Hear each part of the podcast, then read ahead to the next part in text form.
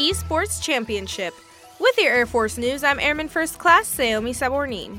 Air Force Gaming defeated the U.S. Army and Marine Corps esports teams to claim the inaugural title in the first ever Armed Forces Esports Championship. The four person team representing Air Force Gaming went undefeated throughout the tournament, beating the Army esports team in the final.